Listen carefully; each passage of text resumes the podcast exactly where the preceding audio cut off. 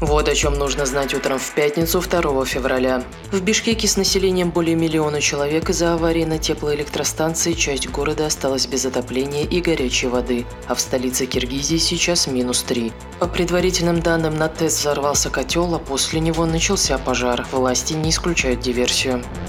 Глава Евросовета Шарль Мишель назвал решение Евросоюза о выделении 50 миллиардов евро Украине сигналом для США. Он также отметил, что единогласное решение европейских лидеров демонстрирует Киеву единство Европы.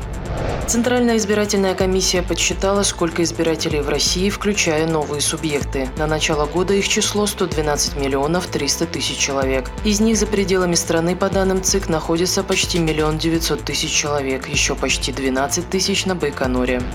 Россия и Белоруссия договорились создать единые учебники истории для школ и вузов двух стран. Как рассказал посол России в Минске Борис Грызлов, до сих пор остаются разночтения в понимании важных событий и в истории Советского Союза, и в истории еще Российской империи. Дипломат подчеркнул, что теперь их будут рассматривать с единой точки зрения. Как сообщает РБК, российские казино пожаловались, что им не хватает крупье и официантов, а также дилеров, инспекторов, барменов и хостес. Дефицит кадров составил 15%, а в ближайшие два года вырастет до 25%, потому что игорный бизнес расширяется. Следите за новостями в мобильном приложении сегодня и на сайте НТВ.